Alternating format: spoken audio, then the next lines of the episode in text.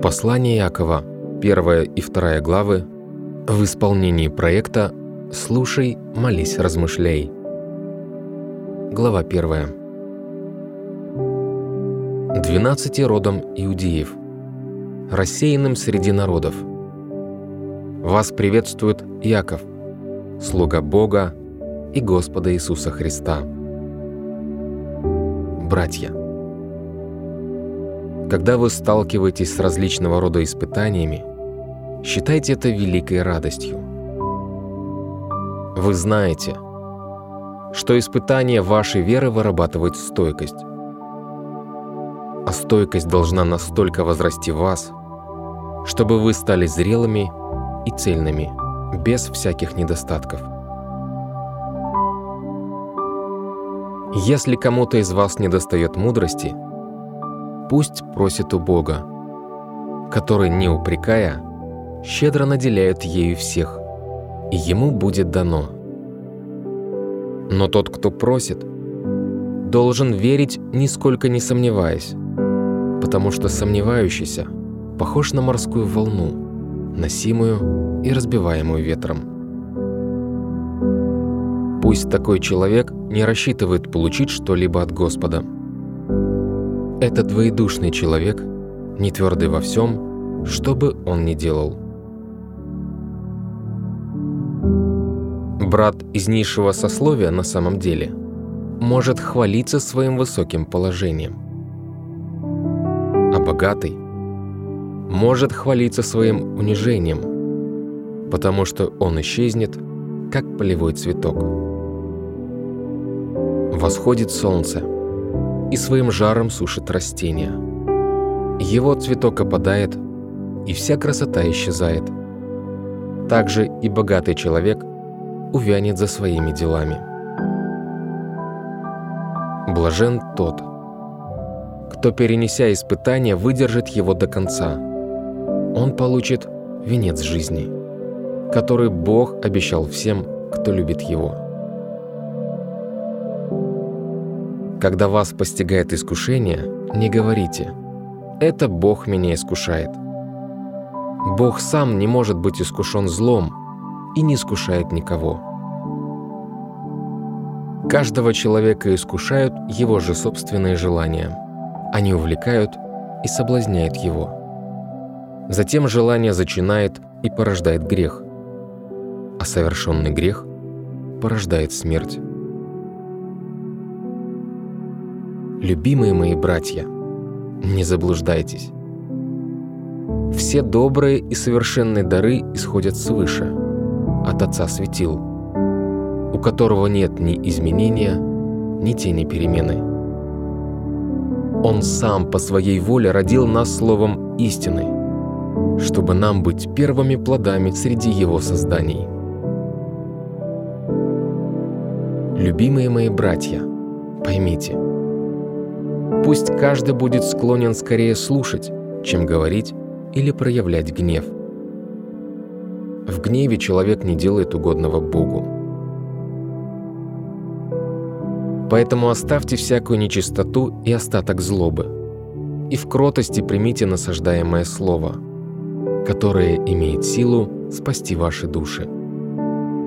При этом будьте не только слушателями слова, но и исполнителями его – иначе вы просто обманываете себя.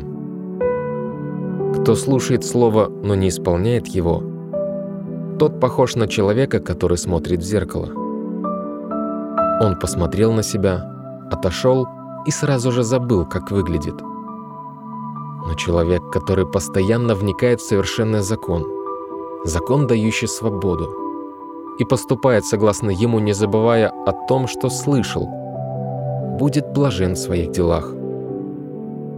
Кто считает себя благочестивым, но не может управлять своим языком, тот обманывает самого себя, и благочестие такого человека бесполезно. Чистое и непорочное благочестие пред Богом, нашим Отцом, заключается в том, чтобы помогать сиротам и вдовам в их нуждах и хранить себя чистым от этого мира.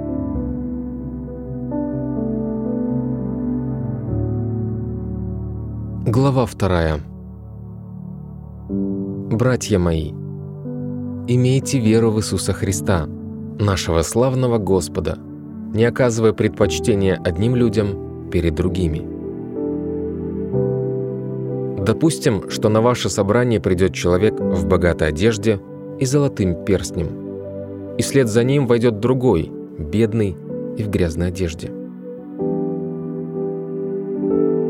Если вы взглянете на человека в богатой одежде и скажете ему «Проходи, пожалуйста, садись здесь», а бедному скажете «Постой там» или же «Садись здесь, у моих ног»,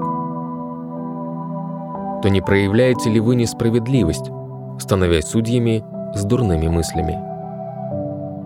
Послушайте, любимые мои братья, разве не избрал Бог тех, кто беден в этом мире, чтобы они были богатыми верой и наследниками Царства, которое Он обещал всем, кто любит Его, а вы презираете бедного? Разве не богатые угнетают вас и таскают вас по судам. Разве не они оскорбляют доброе имя, которое вы носите? Если вы действительно соблюдаете царский закон, как написано, «Люби ближнего твоего, как самого себя», то поступаете правильно.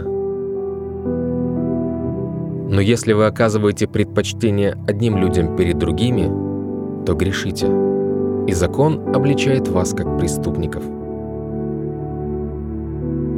Кто соблюдает весь закон, но согрешит в чем-то одном, тот виновен во всем.